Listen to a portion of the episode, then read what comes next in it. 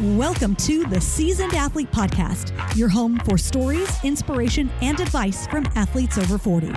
I'm your host, Robin Leggett. I'm a later in life athlete who became a roller derby skater in my 30s and a runner and obstacle racer in my 40s. Now I'm an athletic aging coach who helps women over 40 experience the massive life benefits that come with exploring your athletic potential at any age and any fitness background. If that fires you up, keep listening. Let's do this. Hey, hey, seasoned athletes. I am excited you're here, and I am excited to share another fantastic and fun interview with you. This week, I'm talking to Amy Stone. I feel like Amy is kind of like my East Coast counterpart. We're not exactly the same, but we have similarities. We're both endurance athletes, and we're both podcasters. I was recently on Amy's Mile After Mile podcast, and now I'm having her as a guest over here on Seasoned Athlete. Amy is a mom, a triathlon athlete, and a marathon runner. She hosts the aforementioned Mile After Mile podcast, and she writes a blog that follows her journey called Amy Says So. In our discussion, we talked about her own athletic journey. We talked about what racing is like during a pandemic, and Amy shared some of her favorite stories from her podcast. So let's get into it. Here is my conversation with Amy Stone. Hi, Amy. Are you ready to drop some seasoned athlete knowledge on our listeners today? I am Robin Leggett. I am. I love that enthusiasm. I get a lot of people that are like, I guess, but um, and then I'm like, oh, I believe in you. I believe you can, but I really, really believe you can. With that level of enthusiasm, Amy, you are a runner and a triathlete based in Miami. You have seven Ironman finishes, eight standalone marathon finishes, and you do your best to take on as many racing adventures as you can fit into your schedule. You ru- yes, you write about running and triathlon at amysaysso.com. And you're the host of the award-winning Mile After Mile podcast. Fun fact, a podcast I was recently on. So we have already we I have been on your podcast and now you have come over to the dark side. Or that's right. we can decide which side's the dark side. In addition to chasing your own endurance dreams, you coach runners and triathletes to reach their own endurance goals as well. And when you're not running around being busy or literally running, you focus on trying to avoid hectic Miami traffic and avoiding all the PTA meetings. Why is it so hard to hear other people talk about yourself? Isn't like, it it's so funny. It's so funny. It's so funny to like, even if I, even though I do it all the time, I talk about myself. I talk about myself in the third person, all of those things. It is so funny to listen to you introduce me. I love it. I mean, it, it takes getting used to, and I'm sure everybody says things just a little bit differently. One way to avoid all the PTA re- meetings is to say, "Well, I got I got to run." Like, I gotta run. I Yeah, gotta run. I used to, yeah, yeah. No, it's definitely it's one of those things you go through in being a parent that you feel like you really need to be there and that you're doing good things for your kids. And I love the women who run the PTA in all of the schools, but God bless it, I don't ever want to go to any more of those meetings. It was one of the greatest days of my life when I was like, you know what? Anytime you actually need me to do something, I'm there for you, but don't ever ask me to come to one of these meetings again.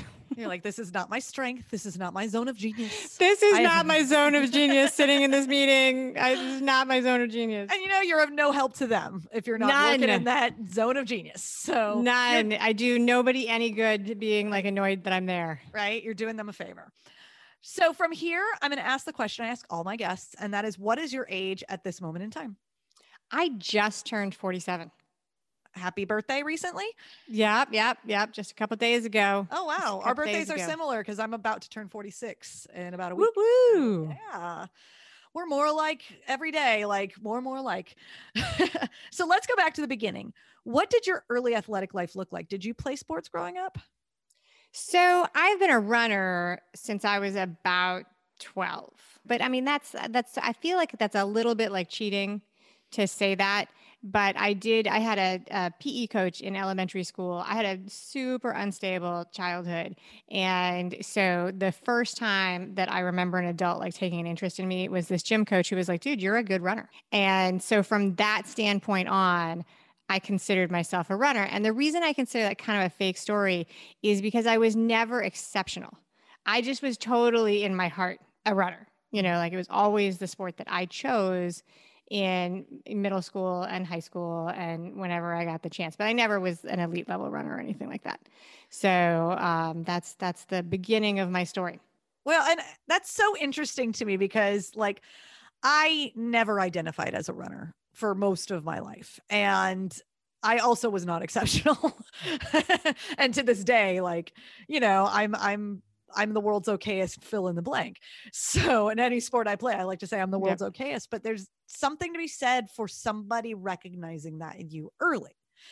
And that you had somebody influential in your life that said, you have this potential, you are a runner, and you internalize that and you believe. Oh, it. yeah. And it's yeah. like, that's the difference between you and me. No one told me that when I was a kid. Right. So I spent a good chunk of my life avoiding it, not believing it. And it's like, it's like sliding doors. Like a life can go in two different directions depending on who influences you and and kids really soak in that stuff. So you know i'm has that helped you like oh yeah. influence your own kids no, absolutely. And it's interesting because when things happen to you as a kid, you don't know that it's influencing you, right? It just is, right? So I didn't know when I was a kid that my life was unstable. I didn't, it's like you realize that when you're an adult and you look back at what happened to you as a child and you're like, holy crap, how did I make it through that? So running was my safe space. And it's super interesting because I was also like an artist. Like, so I was like the kid in the art room.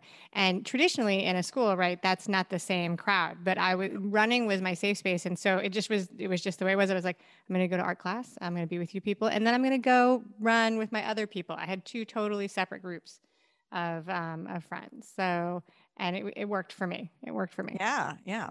So moving forward, you know, you ran like was it organized or just you went running? Like no yeah i was organized so i was through high school it was an organized i would do cross country which was you know good and then track and um and so that was organized and then when fast forward i was in school in college and did that and then as a young adult let's i don't know is that what we call ourselves in our 20s like when i was getting a job i was in a new city i had um you know was drinking my weight in beer like my pants got a little tight and I needed to make some friends. And I signed up for a marathon training group at a running store. So that's the that's the next stage of my running journey, which I think parallels a lot of adults eh, because it was driven by friendship, yeah, and weight loss. Yeah, not yeah. really weight loss, but my pants were tight. Right. Yeah. And again, two different journeys because right. nobody told me I was a runner. I didn't grow up as a runner. So when I was drinking in my 20s, I didn't think to join a marathon group. you know, so, but Miami is an interesting place, right? So I was living in Miami then, which is Miami is a fantastic place to be in your 20s. Like it's super, super fun. But we have a high percentage of abnormally beautiful people here. Yeah. So, you know, it's like you go to the beach and you're like, where are the real people? So when your pants get tight, you're like, okay, where do I find the belly shrinking group? Like, where do I, you know? How do these people get this hot? Right, exactly. And then the next question is, where are the real people on the beach? Like, where is the beach with the real people? And you're like, and people are like, oh, over there. you have your own beach for real people.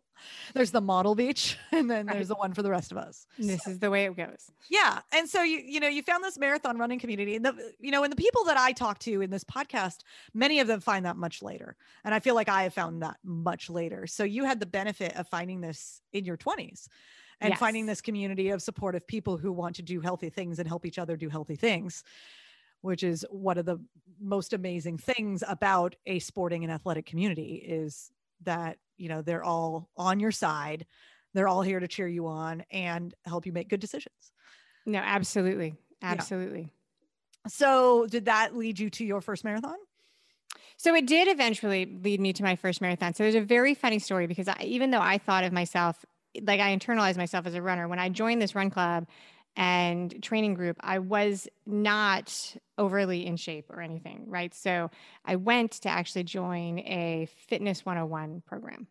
And I was young when I stepped in there. And like you said, most people who are finding this are a little bit older, mid 30s, mm-hmm. and somewhere in there. That's, I mean, marathons and triathlons really appeal to people at change of life stages, right? Because you need some free time and you need some money to throw at the sports and all of those things. So I walked up to this is in the late 90s, and I walked up to the sign up table. This is in the days before electronic sign up. And so it was a card table out in front of an actual store. I had a paper printed form that I put my name on. I had a check to pay to sign up.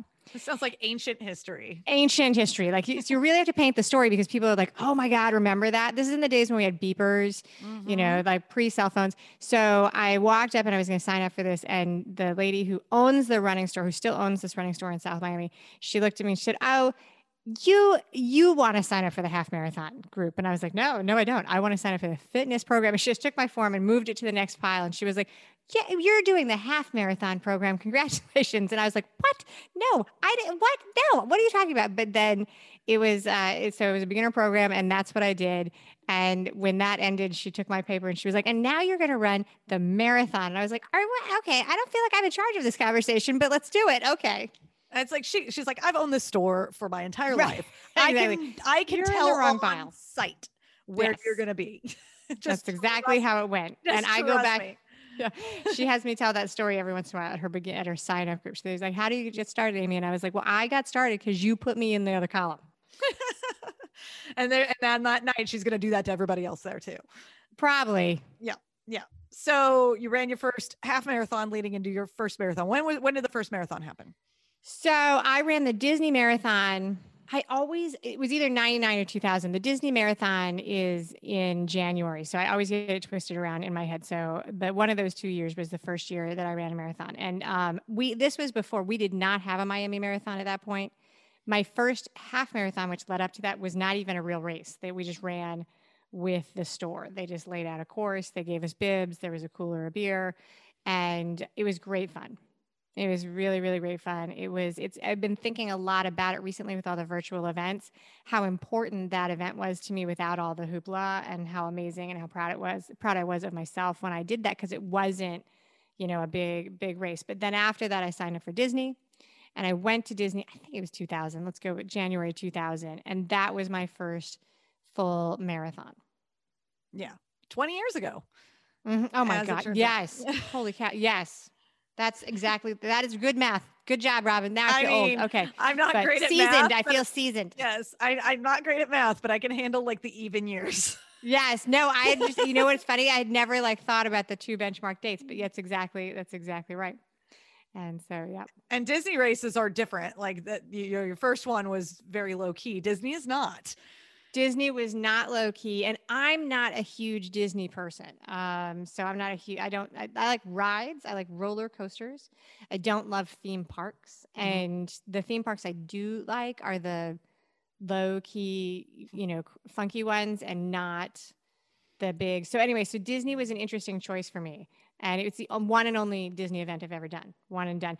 They have you out there at three o'clock Yes, in the they morning. do. I've done. It's I've done crazy. a few out on the West Coast. So Is it the same? I Yes. wondered if it was just a Florida thing. It's No. like you're standing out there for hours. yes, yes, So yeah. yeah. No, you're out there in the middle of the night. Um, because they yeah. need to because they need to start it super early so they can run you through the parks before they open them. Right. That's the other thing. It's a sham that you run through the parks. Like it's like, I mean, you do run through the parks. I shouldn't say it like that. You do run through the parks, but in, when you visualize it, the first time someone tells you you're going to run through the park, you think you're running down Main Street when it's open and all the people there at the park are going to be cheering for you, but you're not. You run through them when they're closed, which is very cool. Yes. Very, very cool. And then you once to, they you open, get to go backstage, but they get you out of there. Yes. They get you out of there fast because they have to open. They have I to think that was- open. yeah. That was my issue. Was like I thought maybe more of the race would be in the parks, but yeah. like they're, you're only in there for like the first mile, and then for us, the rest of it's in Anaheim, which is Yeah. not, not the same. no, exactly. It's the same here. You're running on these highways out in the middle of nowhere, and they run you out to the Worldwide Sports Center, which is a huge sports complex. There is nothing out there though, and um, and then I mean it's very cool. You run through the backyards. I remember the back of the lots and stuff, and I remember they had just opened Animal Kingdom, and so we thought I thought we were running up and people were gonna there to cheer for us because we were running through the front gate, but they were actually the people waiting for the park to open. So they were they were not only not cheering for us, they were totally annoyed that we were in there. yeah, they hate race day. they know and they hate race day. So that was marathon number one. You Yes. have. We're not going to go through each one because there's eight. Uh, but, Yes. Um. So you've done eight marathons, and then when did you decide to get into triathlon, and why did you decide to get into triathlon? So the way I got into triathlon was so in Florida here, the summers are really, really hot. And we would go running on Saturdays and then go to breakfast. And frequently during the summers, we would say, you know, it's really hot to run. We should probably do triathlons because then you get to swim. And we thought that that would be cooler to do, like cooler temperature wise than running. And none of us had done them. And so none of us had any idea what we were talking about. But the idea was in my head. And so then I had my kids and I signed up for a training group when my daughter was just a baby and did not even make it through the training. Totally could not figure out how to do this with like a little baby, um, you know, and my so didn't even didn't make it. And then my brother and I cooked up an idea to do a triathlon together, and that was when it sort of gelled, and that was about 2010 so 10 years after my first marathon. And so that was we have a summer series here in miami or we did hopefully we still do. Um, and so where there are five races all on the same course out on key biscayne and it's like a local series tons of fun. And so we are like yeah we'll just do this. And i remember my brother who had done a triathlon he's like amy you need to know these are hard. And i was like yeah yeah whatever. Whatever. I'm gonna swim and, and, stay cool. Exactly. and I literally one day I sent I had done um I had run the Seattle Marathon um, and I sent, I came back and I sent, I was going to train for this triathlon. And I sent him a message like from the locker room in the gym. And I was like, how can I run 26 miles and I cannot swim 400 yards? And he wrote me back because he's a little bit of a smart aleck. And he's like, next time, try holding your breath while you run. And I was like, that's not helpful. And then I realized I was like, oh, actually, it is kind of helpful. Okay. I see the problem. I see the problem. Breathing. Right. Breathing yeah, is the problem. We're not used to this. that's uh, that's like secret ninja advice right there. Okay, so that was the first one. Okay. 2005. I did I DNF'd that first race. Um, oh. I got a oh. flat tire oh, no. in the parking lot before the race. Had no, it was, it was fat. I was so relieved when this happened because I was totally overwhelmed. I realized before this that I was in over my head and undertrained, and so I had this like hybrid bike, and we got a flat tire in the in the parking lot. And i was so unskilled for this robin that i didn't know that there would be a mechanic in transition that would help me. So i was like oh i just can't ride my bike. I'll just do the swim and that'll be it. And and i was like whoo whoa got you know dodged a bullet. dodged a bullet there. And then uh, went and did the swim and learned what so so many people learn on their first triathlon that the you know knowing how to swim and swimming the swim leg of a triathlon are two totally different things. And so that was a real eye opener but i did get it done. And then i that was it for my race day that day but i was signed up for this whole series. So i went the so that would have been a sunday so monday or tuesday that week like as soon as i could. I i remedied my flat tire. I went to the bike store and i bought an entire new bike because that's the obvious solution when you have I a mean, flat tire that's I the next feel thing like, you do. Yeah, like same with a car, right? Like if one yeah. thing goes wrong with the car, you got to get a new car. That's exactly. I mean, it is yeah. so ridiculous looking back, but um, but it was. You know, I didn't have a I didn't have a bike that was really uh, suited for triathlon, and I just decided if I'm going to do this, let's do this. And um, I bought a beautiful blue aluminum bike, road bike, and I got a blue helmet that matched my bike, and I got shoes with blue accents because you got to match. I had to match. It's, this is you really have your priorities in order. I did, I did, I did, I did. they saw me coming in the bike store. They were like, "Sign her up." She's gonna keep giving us all the money. Yes, and I have. All the I have. yes. you're loyal to your running store. You're loyal to your bike store. I'm loyal to all the bike stores. Yes, all the bike stores. Yeah, I have to spread the wealth. Yeah. So you have um how many triathlons have you done? So the short ones, I don't know how many I've done. A lot. Like you can race a long time, and then I've done um, seven full Ironmans. So like running and triathlon are very similar. That once you start them, it's very easy to go down the rabbit hole and want to race all of the time. And with triathlon, I, there was the, there's the carrot of the ever longer races, just like running. You know, yes. so it's like you do a 5K and you finish, and they're like, "Well, there's a 10K," mm-hmm. and you do the 10K, and they're like, "Well, there's a half marathon." And a similar thing happens in triathlon where they're like, "There's," and they actually do them frequently. The short ones all on the same course on the same day. So you can see the people doing the longer races. So I, I did a year of sprints and then I stepped up to International Olympic, which is the next longer distance. And then my, uh, again, I'm going to throw my brother under the bus. My brother's like, we should do an Ironman. And I was like, no, no, we should not. I'm done Uh, listening to your should- crazy ideas. I was like, we should not do that. And he's like, no, no, we should just try. And so I was like, all right, we'll try. And I was like, I'm going to do, we'll step up to these half Ironmans. And if I like that, then we'll have the conversation. And the idea was that we were going to do it together. But then he backed out and I ended up going all the way and doing all of these Ironman. And so it's all his fault, the whole thing. He just he's like leading the way for you. He's like, just like the running store lady. He's like, Yes, "This is what's exactly. right for you.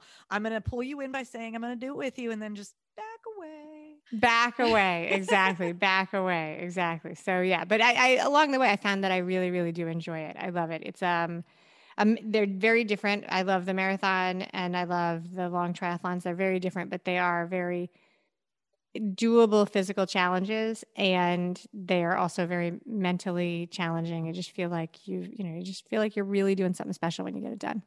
I agree. I actually have not done a triathlon yet, but I did run my first marathon this year, and so Yes. I'm right there with you. Where it's like it is just as much mental as it is physical. Um, it requires a high level of commitment, at least for a temporary amount of time, but you feel Yep. so accomplished when you finish. And they are things that anyone can do if they're willing to put in the effort. You know, that- Yeah.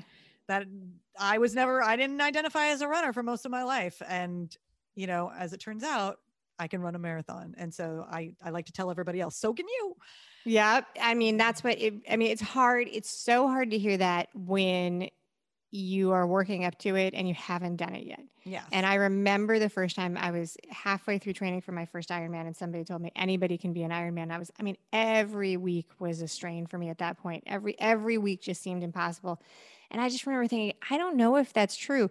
But now that I've been doing it for a while and I've met so many people who are truly just ex- examples of that, it is. I mean, it very much is. It's like, you know, it may not look the same for every single person, but I know somebody who's a double arm amputee who's done multiple Ironman. And I know a quadriplegic who, as part of a tandem team, has done two or three Ironmen. If you mentally commit yourself to how am I going to get this done, there's a lot of ways to skin this cat. And and it's, it's part of that is getting past that barrier that it's impossible, that I can't.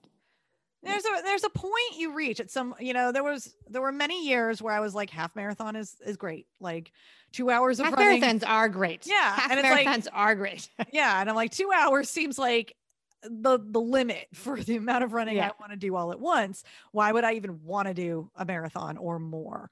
And for the longest time I just I wasn't there. I wasn't ready and then something changes and I think many of us who go down this path experience that where you just reach that point and maybe for you you just needed your brother to like push you through the door but Apparently.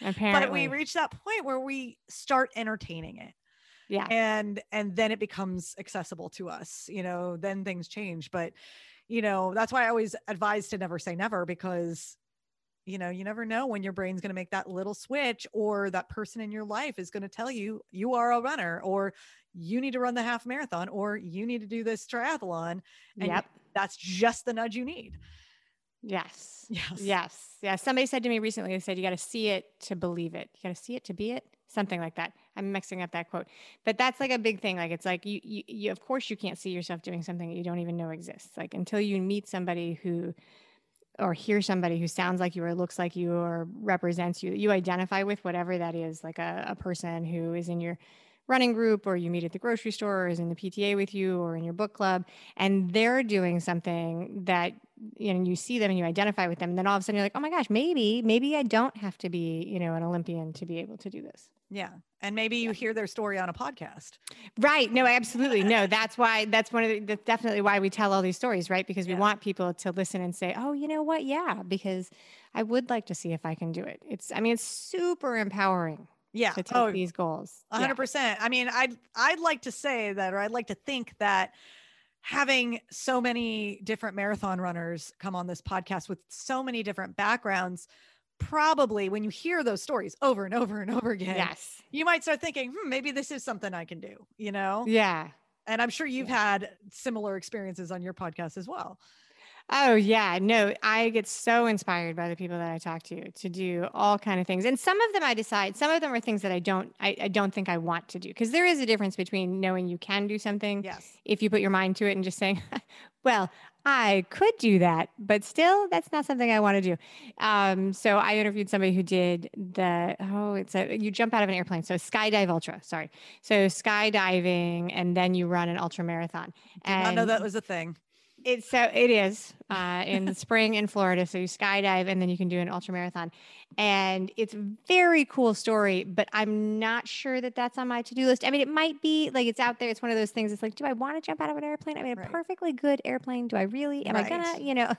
I'm I'm similar. I have not yet had that desire to jump out of a plane. Um, but I imagine if I did jump out of a plane, I'd, my adrenaline would be up to then go run. that's what. That's what. Yeah, that is definitely yes. I I think so. I think I would not have to absolutely. psych myself up to go run after that.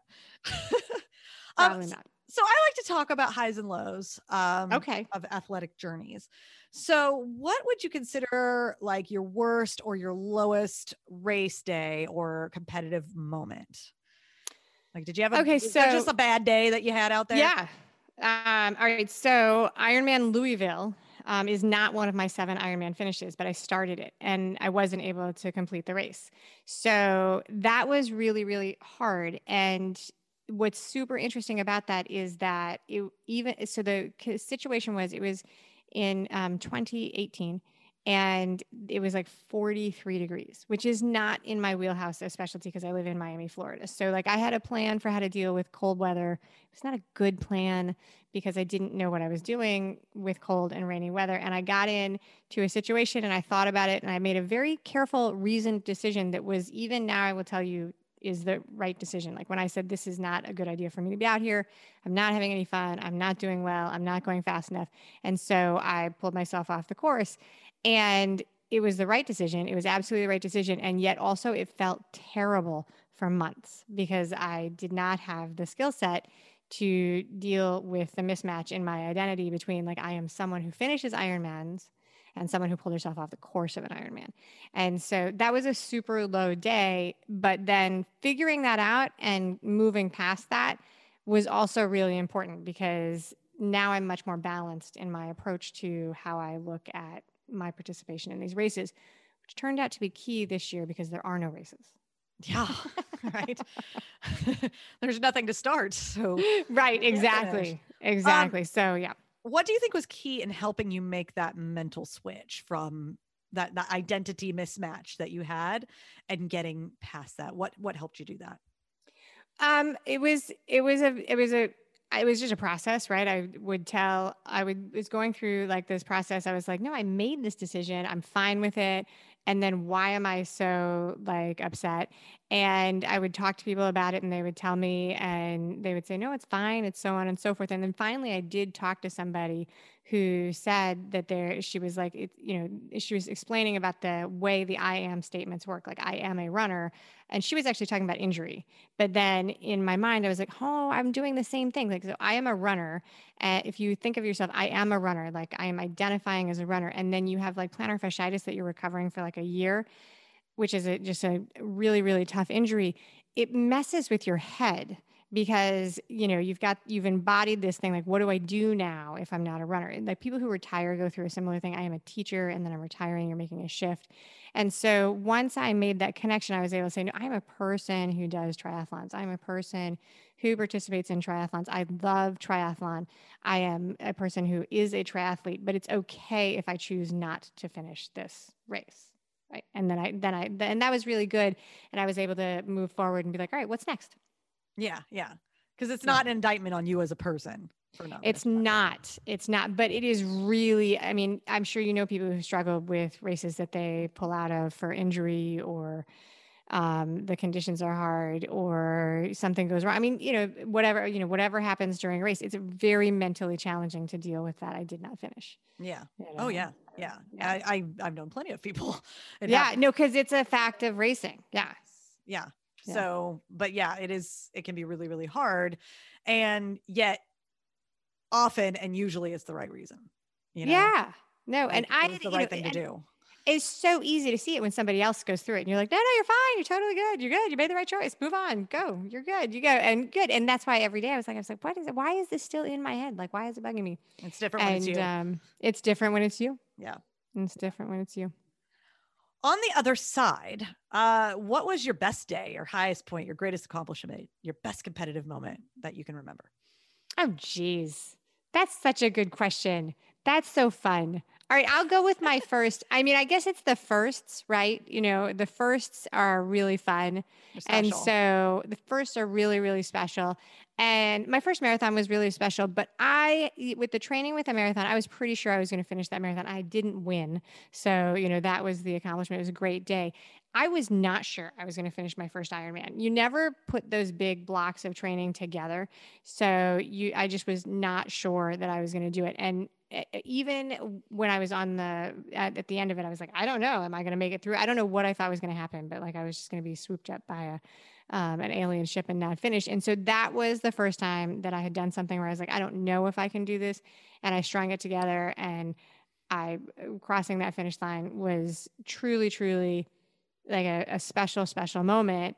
And there was a shift after that where I was like, all right, so, you know, I didn't think I could do this. I found a way to get it done. How does that, it has like a, a domino effect through your life. It's like, all right, now what are some other things I want to do and how am I going to get them done? And um, and it, it's it's uh, yeah. So I'm gonna say I'm gonna say that finishing my first Ironman, which was Ironman France in 2013. Amazing. And it's, uh, it showed you what was possible. It opened Yes, to possibility. yes. That's so cool. That's so cool. So you are 47 now, just barely, 47. just barely. Um, so uh, if this year wasn't what it is, Right. obviously there's not. if only. Um, but you know, obviously we're not racing a whole lot, uh, if at all, this year. If it wasn't in a in a different world, how many races do you think you would be doing this year? So that's really a good question. So I would have been doing so when you do the when I do the big races, if I have an Ironman, that like swallows up a lot of the little races, and so my total number of races in the year may not be massive. But I started the year January and February. I raced every sort of. I had like seven races already under my belt. Like by the end of February, it was like insane. They were all squished together, and I had done one of those things where I had just been randomly signing up for things as people advertised them, and I looked and I was like, "What is all this on my calendar?" So I had all these races. I mean, thank goodness you did. Yeah, and then it just came crashing down. So, um, and we and it stopped. But I was planning. So I had those races, and then I was planning. Let's see what's been canceled. I was planning the Seven Mile Bridge Run, and that was canceled. And then I was planning. I was going to do a couple of half Ironmans. I was going to do the Chicago Marathon. That was deferred, so I'll do that next year. And then my plan was to do Ironman Cozumel, but I mean, I never even signed up because things started to get canceled, and I was like, oh, okay, we're not doing that. So I would have done, let's say, nine or ten races. Let's say. you and I are similar. We're we're motivated by races. Usually races fuel our training. Like they drive our training. They help determine the structure of our training. Um, without that this year, you know, what what is what's been happening with you in regards to fitness, in regards to training, you know. So this is good. This is good because I also I coach runners and triathletes. Mhm. So like I'm gonna do a little humble pie here. Like so, you know, I was like, all right, you guys, we're gonna stay motivated and we're gonna be, you know, internally motivated. And races are external motivation, which is fine, but we want to be internally motivated. We're gonna set these small goals. We're gonna do these things. I thought I was gonna train. Uh, I was I knew that they were gonna probably cancel the Chicago Marathon. I was like, you know, I think that I'll just train for it and run a virtual marathon with that. And then I found myself that I would have the workouts for the marathon on my schedule and I just wouldn't do them. It would say, you know, 10 miles. I was like, I don't want to run 10 miles. You know, why am I going to do that? There's no actual race. And I was laughing at myself as I did it because one of my philosophies is you really you want to enjoy the whole process. And if you don't enjoy it, then you got to ask yourself like why? Why what is it that you want to do? Like why aren't you enjoying it? And so that was funny. So I was like laughing at myself and I just really you know, decreased the pressure on myself. I did plenty of virtual races with my friends that were just, I didn't actually treat them like races. It was just like we were working out together and getting the virtual acknowledgement. I'm super impressed by people who are setting PRs with virtual races. I just absolutely, I love it. I love that they're doing it. It doesn't work like that at all for me. I go out and I'm like, wee. Yeah, I'm I'm similar. Like Yeah. I just, I mean, I'm super impressed. And I, so there's that. And then I took a giant vacation where I did hiking and stuff like that. And then you know, this whole time I'm telling people, you know, internal motivation, internal motivation. And about three or four weeks ago, I signed up for a race in the spring. And it was like flipping a switch, Robin. It was like flipping a switch that all of a sudden I like went through and I put the workouts on my calendar. I was like, that's it. We do the workout. And I was like, oh, I am totally like egg in face. Like, you know, you know, so I mean, I am still very much motivated by the drive of of the race. I mean, there's And, something um, there's something to that. And that's been the big challenge for this Yeah. year is those of us who are generally externally motivated. yeah. What are we doing? I know I started this year and I I run, you know, Spartan races. And so I just treated every race like it was still on my schedule and I called them pretend races. And so I would train just as if I was training. I'm like, well, who knows? Maybe they'll actually happen and then I'll be ready. And then, you know, months go by Yeah. and you realize like okay they're not coming back so or at least not for a while so how do you continue to keep yourself motivated it's it's a struggle but you do have to do these little tricks i think Yes. to And I don't have like I get up and I I get, I get up and work out. I exercise for 60 to 90 minutes 6 days a week, right? yeah So, but the intensity and the structure of the workouts just really dipped for me. And and it was okay. I mean, one of the things that I one of the things that I realized for myself was that I really have been on a, you know, a fairly intense endurance training schedule for years and years and years. And it's okay for me to dial that back. So, you know, I was like, I mean, I was just really enjoying it, just doing social runs with my friends. And my husband laughs at me. He's like, he's like, yeah, you say you're not working out. You're still exercising hours and hours every week. And I'm like, yeah, but I just am like not, you know, pushing it at any point. You know, I'm not going to the track and doing intervals. right and you're doing it because it makes you feel good and you enjoy it and and it's an important part of your life so Right. Exactly. Exactly. I do feel so much better. I really feel so much better when I work out. I feel it is an important part of me. And that's another thing that I think, at least for me and for people I've worked with, and probably for people you've worked with, that the more you do, the more you train for these races, the more you find that you love the feeling of exercise. And it's no longer this thing you have to do because you're supposed to do it, but it's actually a thing you want to do because you love how you feel. And so the act of exercise becomes more ingrained in your life than it would be for someone who may not be chasing these types of goals. Yep. No, absolutely. It becomes its own reward. Yes, for sure. So at least in the pandemic, we have that. yeah, no. And we did, so we were on lockdown for a little while here and we were not really running out on the streets. Like the parks were all closed and our sidewalks all go through the parks. And that was a challenge for me. Um, and they closed all the beaches because Yeah. they, you know, they didn't want us to gather. And that was a here. challenge for me. Yeah, that was a challenge for me because I really like to be outside. And I mean, I was still outside. I was in my yard. So I took up um, jump rope, which was not a, not a good sport for me, but it was a wonderful challenge. It was a Yeah, wonderful sure. challenge. Especially if you're not used to it. It's Oh yeah. yourself in the head a lot. Yes, no, absolutely. I, I did make tremendous improvement because when I started, I was like a you know a first grade girl, like hopping over. You'll be doing double dutch by the end of the pandemic, so you're good. Right. I would like to do double dutch. That would be fantastic. It's, I've tried. It's so hard. I, I took a double dutch class once as an adult. Um, it is so hard. Just- I did double dutch as a kid. You so might have an advantage. Yeah, so like the you know the first like I don't I it's one of those things where I don't know if I'd be able to do it as an adult, but you know the the fear of running into the Yeah. rope, I like I remember that and the doing the okay, am I gonna have Yeah, here we- step okay. forward, step back, step forward, Yeah. step back. We've all done it. Yep. That's half that's half of double dutch is just trying to like get the courage to jump in at the right time. yes. So, you know, don't be offended, but I'm going to call you an older athlete. Um, That's me. that's, that's we own it here. Um, what type of unique challenges have you found that you are, are facing as you age in sport? So, all right, what kind of unique challenges have I found? So, I did start in endurance sports in my 20s. So, um, I think that I delayed this a little bit um, because I was already in there. And I tend to be, I really have a priority on strength training and flexibility. So, I tend to be very lucky with I don't get overly injured a lot. And so I really knock on wood. I'm very, very thankful for that. But as a, so in the, you know, you turn 40. So when I was in my 30s, I had a boss who was like, Amy, you know, when you when you turn 30, your metabolism's going to change. And then it did not change. And I was still eating everything inside. And then I turned 35 and the same kind of thing. People were like, yeah, know, it's going to change. You know, you're not going to be able to eat cake every day. And I was like, all right, I'm waiting. I'm Yeah, waiting yeah. for the day. And then though I turned like 42 and I was like, what is this fluff on my belly that is not going away?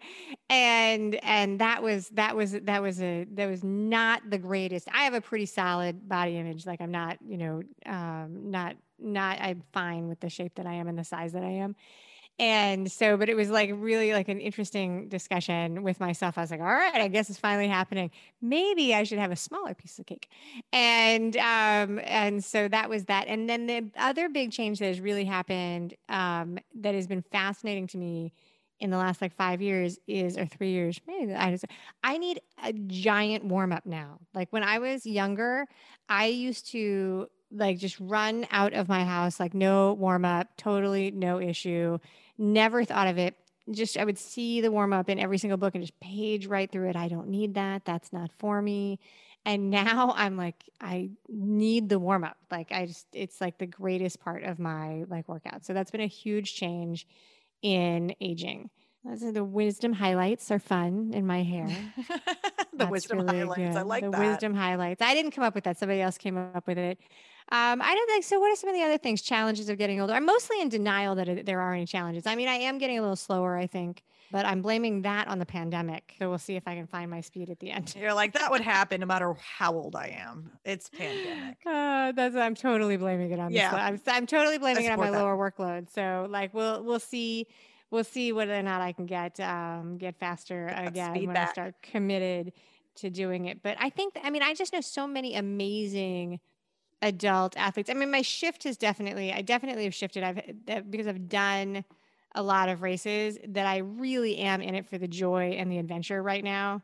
Um, and I think that that's nice. Yeah. It takes a lot of pressure off. For sure. Absolutely. So I'd like to ask kind of a partner question here. And that's Okay. what kind of advantages do you find age has been providing you that helps you participate in the sports that you love doing? Oh, patience. Patience and calm. And um, I think that as we age, we tend to get a lot better at listening to instructions. Um, and so when um, so I'm, I'm I'm much more chill than I was when I was younger about the gravity and the importance of the races. And so I'm easier. It's easier for me to roll with the punches when things go a way that I'm not expecting them to go. I'm much more willing to take people's advice for how to do things, which is you know a great great skill. And um, and you know so I think that that's a big thing with getting older, um, and just knowing that it's just a piece of of of your life. You know, it's just a piece of your life. It's a piece of your day, and just roll with it. just a little more chill on the whole. just a little more chill just a little more chill and um, and not that there's not that it's bad to take things seriously or be invested in races it's not it's great um, but I, I find that you know like if you if you miss a turn on a course when you're young um, you know it's like oh how could i do that and now if i was to miss a turn on a course i'd be like I should have been paying a little more attention, Right. You know, Where- and I where's my you know, brain? right, exactly. I just would be like, all right, well, today is not, you know, it's, it's not today. So Yeah. Yeah. And I imagine if that DNF comes, you, I mean, it's never, it's never fun, but probably you take it a little differently now than back then. Oh yeah, no, absolutely. I was not. Yeah, so the two DNFs I have were like so. The first one I knew before the race, so that was totally fine. And then, um, oh, and I had like so, and I have one race. I have one race that I overslept. That was super embarrassing. And um, and then the the one in Ironman Louisville, I still, I mean, I I made the right decision, um, and I know that, and it's just you know so on and so forth. Someday I'll go. I, they canceled that race, so I can't go back and redo it, and that's okay. Oh, that's too bad. Um, let's move into your podcast. I want to talk about Mile Let's After do Mile. it. Let's talk about your podcast. Uh, it's called Mile After Mile. Um, Yes. tell me, tell me all about it. Why did you start it, and uh, who's it for? What's it all so, about? I started it back in 2016. Um, so I did my first Ironman in 2013. And when I was training for my Ironman, for me, that was an insane, insane, insane goal. I knew other people who had done it who were acquaintances, but I didn't know anybody in my life that was a close friend or anything that had done it yet. Right now, I know tons of people who've done it, but then I didn't. Way outside my comfort zone. And as I was building my own you know sphere of people who would support me in this. I found other stories of people who had done things that i thought were as extreme or crazier. And in fact one of the people who's been a guest on your podcast aileen nitsky so she had a blog at the time about training for a badwater double. She's an ultra runner and she was writing once or twice a week about her workouts and what she was doing. And this was something that i'd never even considered. Totally thought it was crazy but the fact that she was out there doing this and blogging it was so inspirational and motivational to me. And I was like, I, it gave me confidence to take on the new challenges. So as I was going through my life and I was accumulating this sort of repository of stories of people who inspired me, Aileen, Hector Picard, Susan Haag, uh, T Rex Runner. These were people who were doing these things that I knew. And I loved these stories, and I would share these stories with people when I was running, when I was cycling, and things like that. And I, it was just sort of a thought in my head. I was like, I wonder if I could find 50 stories of people who were regular people, not pro athletes, but regular people who were out there doing these crazy things like Badwater Double, back to back Ironman, um, 20, 50 marathons before you're 25, you know, mm. all these things, but just regular people. I wonder if I could do it. And so, and I just said to myself, I said, okay, I'm going to send these people an email. And if they say that they'll do an interview with me, then I'll launch this podcast. I may have like watched like a webinar or something about how to make a podcast, right? I mean, but I had we all nothing. did. right, exactly. I had no equipment, nothing. Yeah. I was like, you know, so on and so forth. And then I sent out those five emails, and Daniela Semprola, who was the T Rex runner, she wrote me back and she was like, I'd love to be a guest, like within a half hour. And I was like, oh crap, I need to figure out how to do this. So uh, so that's what I did. I sat down and I ordered the microphone and I watched uh, some other stuff, figuring out how to do it. And I started doing the interviews. And the goal was to see if I could do 50 stories um, of regular people who were doing extraordinary things. And then the audience is anybody who's looking for inspiration in motivation in their athletic journey, right? Which can be weight loss, it can be walking or running your first 5K. Because while I've done marathons and Ironman, one of the things I've learned just as like a part of the process of being in the endurance sport is that the first 5K is just as hard. Mm-hmm. The first mile. And and so for some people there's nothing, you know, there's there's nothing it's every mile is hard. So it doesn't have to be a marathon. It can be a 5K, it can be 100 mile bike ride, it can be a 10 mile bike ride. It's it's you know whatever your challenge is. And so this is inspiration and motivation to know that there are people out there like you dreaming these big goals and going for it and they don't have special stuff that makes them able to do it. It's just the the decision to go after it, break it down into small pieces and the the courage to try. That's awesome. That's that's a big driver for what I do here too. So you and I are very similar in that way, but very similar. but yeah, it's like I never played roller derby though. Well, that's the that's the weird thing that I've got, but uh, and I've never done a triathlon. Uh, but uh, but the the idea that's like no matter what the distance is, your first 5k is going to be just as hard as your first ultra and yes. i've said that when i ran the spartan ultra uh, last year about a year ago you know it was a 30 mile race it took me 13 hours with obstacles and people ask like so how how hard was it like how sore are you i'm like just as sore as i was when i ran my first 5k yeah no, absolutely. You know, it's like it feels exactly the same because it's all relative. It's all relative. And that first 5K or uh, or another challenge that it might be i mean that is it is exactly the same thing. It's like it's like eh, i mean eh, the first step the first half mile the first quarter mile mm-hmm. those are much harder than the end of you know a big training block because when you get to the end of the training block you've you've already got that base. It's the beginning of whatever the journey is. It's really really hard. Yep yep but you can always we all have that capacity to to grow and yes improve, i like to hope so. I like yes. to hope so yes. yes. We're gonna get it back. We're gonna get it back absolutely. Absolutely. Uh, so did you get your 50 stories?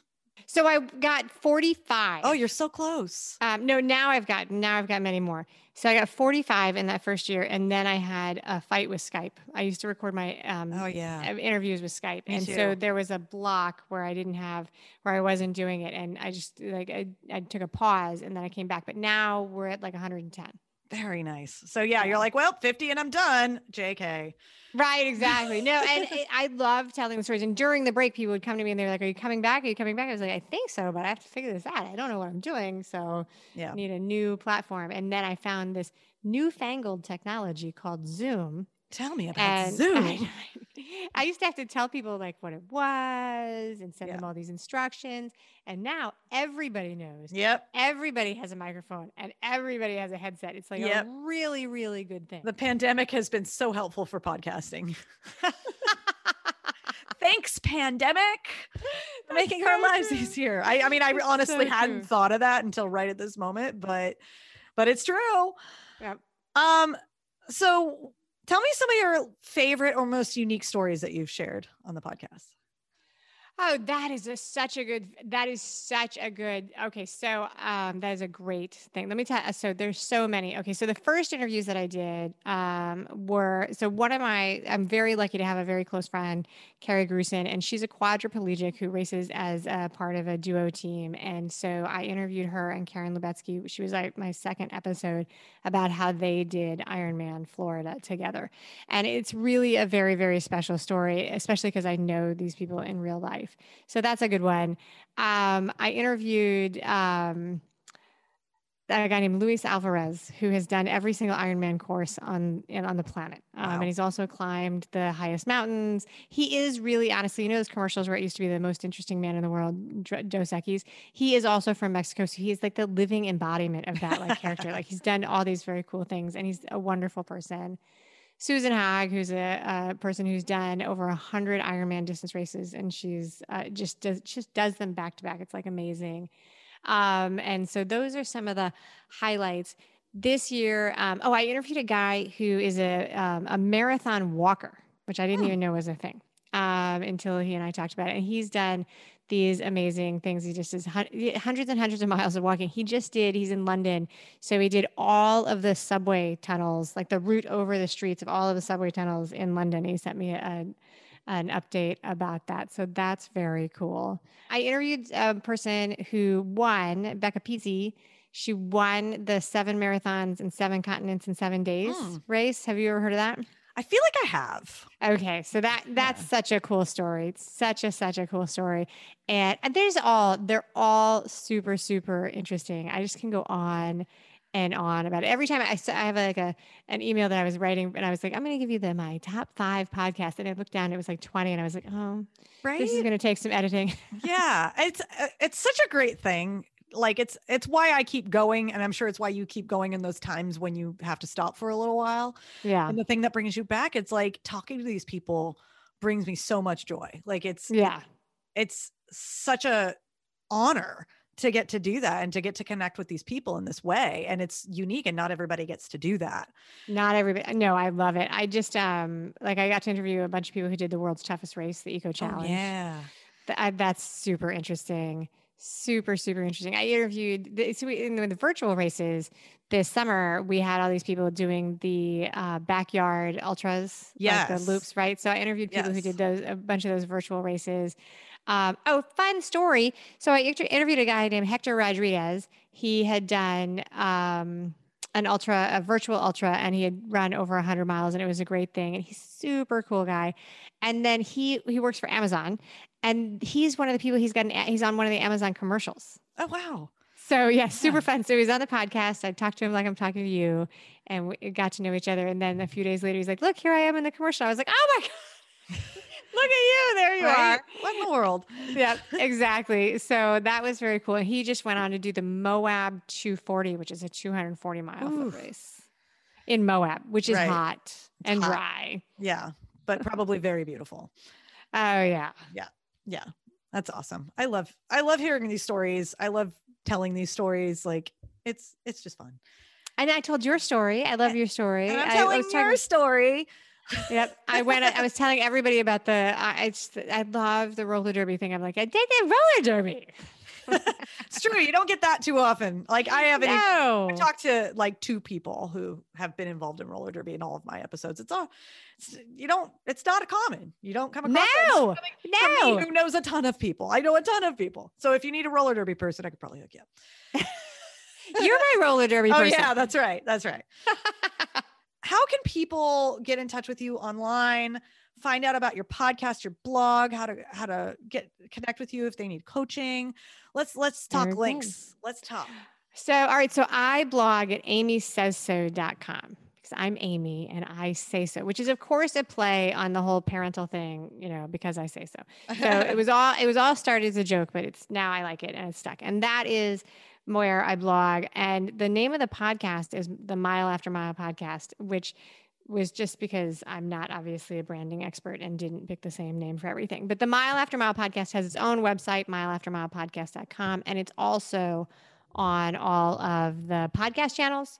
So you can find it on Apple Podcasts, Spotify, Stitcher, all of those places. And then I am on social media. It's all Amy says so, um, which is a hard thing to get perfectly on the social media channels. So I am sometimes very modestly the Amy says so. So like on Instagram, I'm the Amy says so because I'm very important. I don't know if you knew this, but I'm kind of a big deal. kind of a big deal. And apparently there are other there are other Amy's who say so. So Right. No, there's somebody else who has Amy Says So, the main Amy Says So. So I am the Amy Says So on Instagram. Okay. And um, I'm trying to figure out how to make YouTube videos that are not terrible. So that's there too. You and me both, sister. You and me both. Similar journeys. Um, so I asked this question as we get ready to wrap up. I ask this of everybody. I always put everybody on the spot like this. If you could leave us with one parting piece of wisdom, what would that be? oh my goodness. I should have paid more attention when I was listening to your podcast and prepared for this question.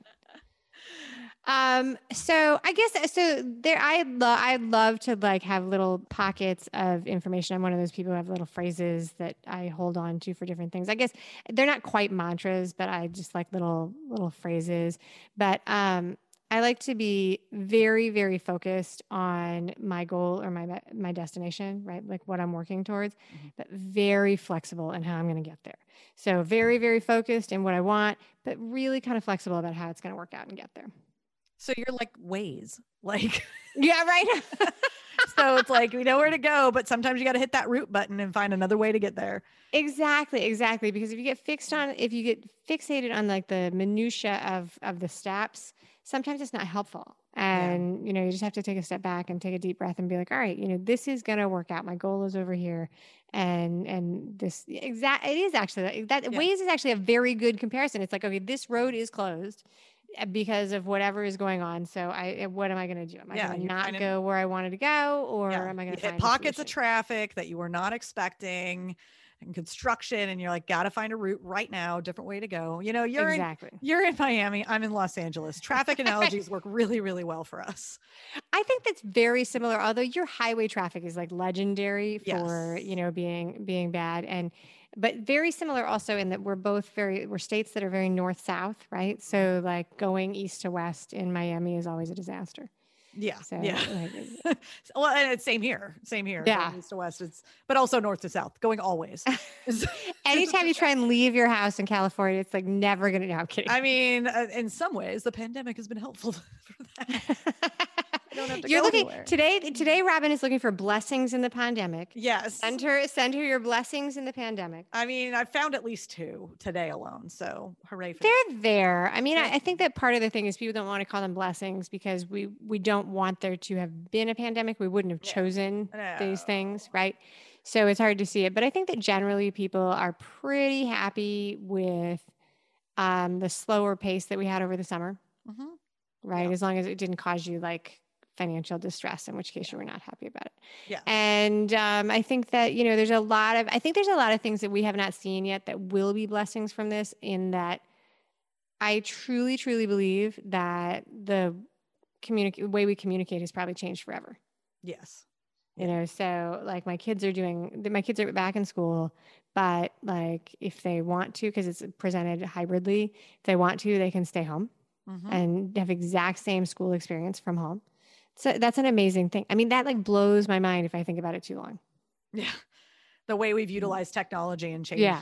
you know. I just think it's a lot of ways. amazing. Yeah. And in sport, I think it's going to change everything too. I just don't think we know yet. It remains to be seen.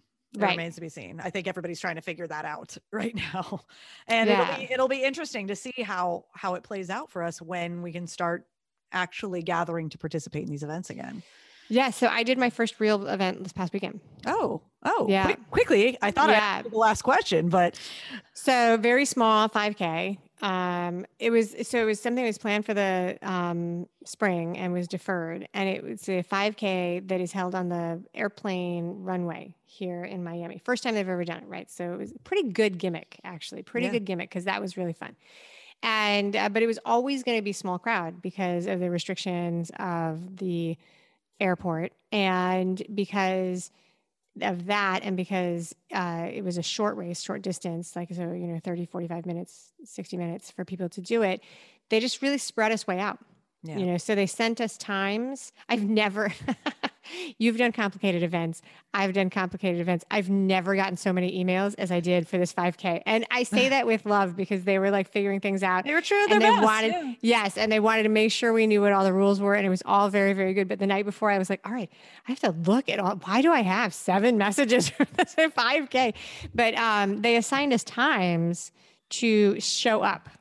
Like so we Yeah. were if you were only supposed to get there a half hour before the start. And so you got there and then they just sort of pushed you through and we were all very very spread out um, and so it was fine um, we were it was it felt very safe and very doable and um, and very nice. And so I think that you know, given the time, like you need the time for people to do it, and you need the space for them to spread out. It is doable. I just don't know how it's going to shake out for something. You did the Los Angeles Marathon, the big events. Yeah. I don't know. I don't because I did. I was in wave two of this event. It was 30 minutes for me to run it. There were still people starting yeah. when I finished, and so I don't know how that plays out if you have 30,000 people. Yeah. And I mean it sounds like the airport the airport setup was perfect because it's Yes. a, it's away from the city, it's in its own contained area Yes. and spread everybody out. So it was like they didn't realize what a great venue they had for for a pandemic Yes. race by doing it. There was no way to be for there to be a crowd. There was never going to be any way for people to spectate. You know, they didn't Yeah. have to deal with any of those things. Yeah. So Well, yeah, so that was my first one. Yay. Well, congratulations on getting to get back out there. Thank you. Yes. Amy, thank you so much for being on the Seasoned Athlete podcast. It's been fun doing this little back and forth podcast visit. Um, and it's great sharing your story and and hearing about the athletes that you interview on Mile After Mile. I love, you know, we have similar missions, like I said, and I love connecting people with people who have their own unique story, but kind of on a similar path as what I've done. So thank you for taking the time. Thank you for sharing your story and uh, best of luck to you getting back out there, whatever it may look like in the future. Thank you so much for having me as a guest. I've had a blast talking with you today. Question for you, seasoned athletes. How would it feel if you could go from not being able to run at all to being able to run a 5K distance in just eight weeks? Or if you can run a 5K distance, how'd you like to up that to a 10K by January? If you want a solid workout program that'll keep you focused through the holidays and will get you to a new running milestone in the new year, my brand new 60 day 5K 10K challenge is for you. The challenge starts on November 30th and includes an eight week run builder training program for the distance of your choice. This will lead to a virtual race weekend and virtual after party on the weekend of January 23rd and 24th. And because every race worth its salt has a medal, you'll get your own shiny finisher's medal too. You only have a few days left to join the 60 day 5K 10K challenge. Go to seasonedathlete.me and click on the bar at the top of the page to get all the juicy details and to join the fun.